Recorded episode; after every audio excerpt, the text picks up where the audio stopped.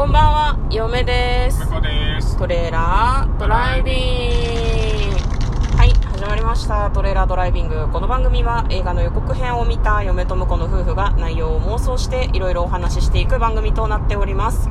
運転中にお送りしているので安全運転でお願いしまはい、今日はですね、えーはいトレドラメインスタジオからお送りしております。ちょっとね、あの、ロードノイズが走ってますのでね、はい気をつけてください。はい。す。気をつけようがなくない？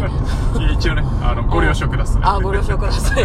ありがとうございます。正しい日本語でしたね。はい、今日はですね、映画の妄想をしていきたいと思います。今日妄想する映画はこちらです。偽義経、冥界に歌う、激死ね。2020年10月24日公開、178分の映画です。長くない？どれが？向こうが嫌いな長い映画では？あ、あの、もうね、激死に関しては、うんそういうもんだから。あー、なるほど。あの3時間ぐらいあっても別に。そうそうそう、途中休憩も入るしね。あまあ、そうなんですよね、確かにそうなのかもしれないちゃんとねあのーなんだろう幕間を作ってくれているからねこれ激死ねって何かっていうとお芝居を新感覚映画にしましたみたいなことなんじゃなかったでしたっけ？そうですね。はい。はい、じゃあまずはですね予告編の方を復習してそれから内容の方妄想していきたいと思います生田斗真さんですね。平安時代末期義経。源義経って皆さんご存知だと思うんですけど、源義経という人物がいたと思うんですけど生田斗真さんが扮するのは偽物の義経。ちょっとなんか細かい事情はわからないんだけどなんか偽物にならなきゃいけないと。でなんか祭り上げられてこうなんか戦ったりとかしていくんだけれども戦いの果てになんかこう琵琶を弾く女の子に会うんだよね。うんでその子は歌を歌うことで不思議な力がこう発露するみたいな子だったんだよね。でその子が歌うことでどうやら冥界の扉が開くらしいの。う。ん、どんな能力というふうにはちょっと思ったんですけど。でなんでしょうね。その冥界の扉が開くことでそこから死んだはずの誰かがやっぱり蘇ってくるのかなっていう。なんかお親方様みたいなことを言ってたかなと思うからなんか自分の殿様なのかそれともなんだろう自分の仲間の殿様なのかわかんないけどそういう人が蘇るのかもしれない。と思うんだけれどもなんか生田斗真はめられて死んでしまうのかなっていうような。描写もちょびっとありましたね。でそうするとさ死ぬと冥界に行くじゃないですか。でも冥界の扉を開ける女の子いるわけよ。戻ってくるんじゃねえのみたいな感じのお話でございました。立ち回りあり歌あり、えー冥界の闇に朽ちる時強き勇者復活。偽義経冥界に歌うという予告編でございました。はい。では内容の方妄想していきたいと思います。トレーラードライビング。新幹線だからね。そうですね、劇団新幹線ですからね。もうロックを流すって決めてたよ。予告を見る前から。なるほど。うん、そんなような感じじゃないですか。結構重めの内容だったりとかもするんだけど基本的には爽快活劇みたいな感じじゃない？そううん。まあ、あのなかなかねそのお芝居をまあお芝居を生身で見た方が面白いとは思うんだけど映画館で2500円だっけ？そうですね。2500円で見れるっていうのも、でもお芝居見るより安いからなんかそのあんまりお芝居とか見たことないぷーんっていう人は結構こういうのをきっかけに見てみてもいいのかなというふうに嫁はちょっとだけ思ってるんだけど。はい。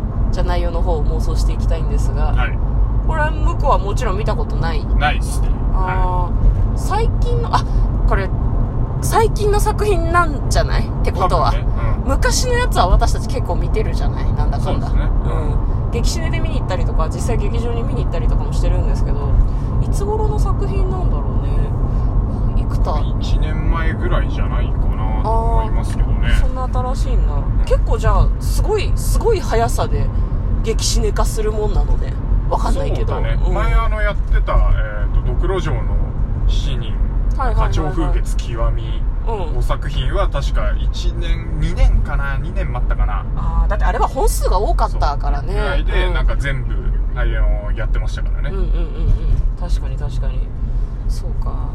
そう、確か、そう、歴史ね、ちょうど今年、その、花鳥風月極みのやつもやってたはず。うんうんうんうん。歴史ね、でちょっと見に行けなかったですけど。あそうなんだ、ん。なるほどね。1本しか見に行かなかったよねそのなんだっけドクロ城の7人。あ、そうだね。うん。1本見に行きました1ね。本だけ見に行った気がするけど。で何でしたっけ？妄想しなきゃいけないんですよ、はいそうです。何でしたっけ？けの感想を。そうそうそうそう。えー、どうなるんだろうね。私はあんまり源平治と源氏の戦いのいきさつみたいなのあんま知らないんだよね。僕もそんな詳しくない日本史全然わかんないから、ううんん、多分ね普通の人が知ってることもあんまり知らないと思う。源平合戦みたいなこと？那須の夜市みたいなこと？どっちが負けるんだっけっていうのもちょっと怪しい、うん、勝つな源氏なんだけど。おー。何？義経って偽物だった説があるの？はあのー、もともとほらあのー頼朝さんお兄さんにあのー暗殺される。はい。っていうのがであの弁慶がね、うん。ああ弁慶と義経、立ったままね守ってね。はいはいはいはいっていう話もあるから、うん。まああのでしかもその後生き残ってたんじゃないかみたいな説もあるからはっていうのでやっぱ影武者っていうのはあねありますよね。設定として。そう考えると生田斗真が偽弁慶偽弁慶じゃないや偽義経って言ってたけど本当の義経である説ないちょっと。まあまあまあそれもでも死んでっからね。ああまあね、うん。そうね。確かに。あのなんか口調からして本当にうん。全然義経ではない血筋の人だよね、違うのか。まあだけどなんかそのそれが後々こう義経の不思議な、というかすごい戦績は実は全部あの影武者のうん。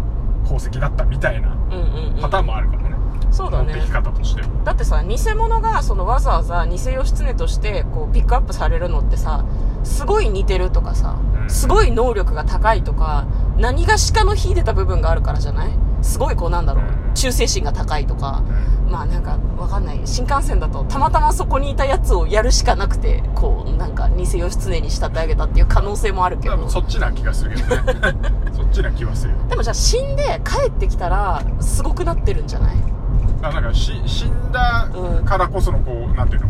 無敵感はあるよね。ゾンビチックなうんうん。うんうん切られても痛くないみたいな。まあそれかあれかな。義経生田斗真が偽義経としてガガガガガガガガガって死んだ後はあれなんじゃない舞台が明快に変わるんじゃないかなあーでも明快だとなんかあれがなんかこう目的がなさそうだからねあ本当にでもにタイトルがさ「偽義経明快に歌う」じゃんってことはさ、あなるほどタ、イトルからの予想ですね前半はその現世でやるんだけど後半は明快に行くんじゃないのかなあーなるほどね。めあの明快に乗り込んでいくと。うん。でなんかこう死んじゃった人を生き返らそうとするのかもね。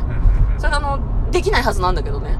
真理の扉みたいな10日交換みたいな、うん、死んだ人は生き返らないはずなんだけどそういうのをやろうとするんじゃないかな。何せ冥界の扉を開ける子が知り合いにいるわけじゃん。そうだね。うん。なんかあの子を使ってうまいことなんかこう死んでしまったわかんない。だから本当の義経は死んでるとかなのかなじゃあ。すでに。ああ本当の義経を冥界から取り戻すっていうのもあるかもね。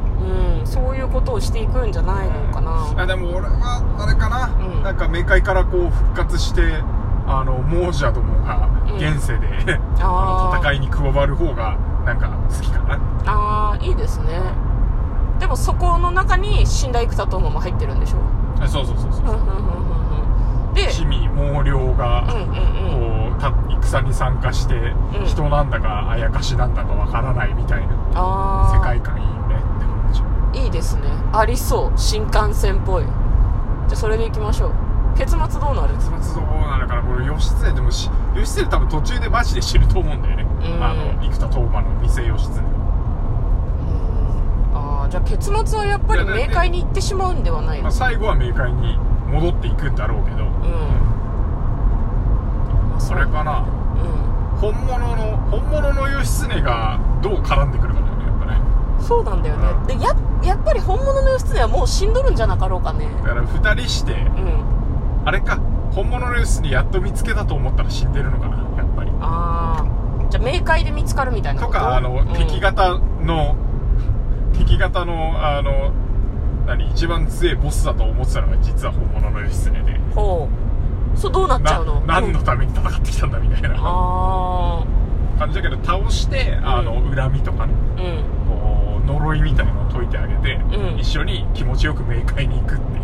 ああ義生田生田斗真だったらなんかそういう爽やかエンドありかもなって思うねね。じゃあそれでいきますか、エンディングは。はい。はい、じゃあ簡単にストーリーを読んでまいります。劇団新幹線が旗揚げ39周年にあたる2019年に合ってたね。39産休工業として大阪金沢松本で上演し20年には東京でも上演した。やったんだ。生田斗真主演舞台偽義経明快に歌うを同劇団の舞台を映画館のスクリーンで堪能できる激シネ作品として映像化。国が源氏と平治の勢力で二分されていた時代道の区と呼ばれる国の北方欧州に源義経がかくまわれていたという史実と様々な謎を抱える源義経の偽物説をベースに作られたお話ということです。欧州冥界と中島和樹の手による壮大なスケールの物語が展開するっていう。煽り文句のようなストーリーが書いてあります。はい。はい。で私たちこれ今日見に行くんですか？そうですね、はい。この後あのドルビーデジタルで、はい。見てやろうと思ってます。見てやろう。はい。まあ、ということで、見た後はですね、番外編として感想をお話ししていこうかなというふうに思っております。ということで、嫁とこのトレーラー、ドライビング、まったねー。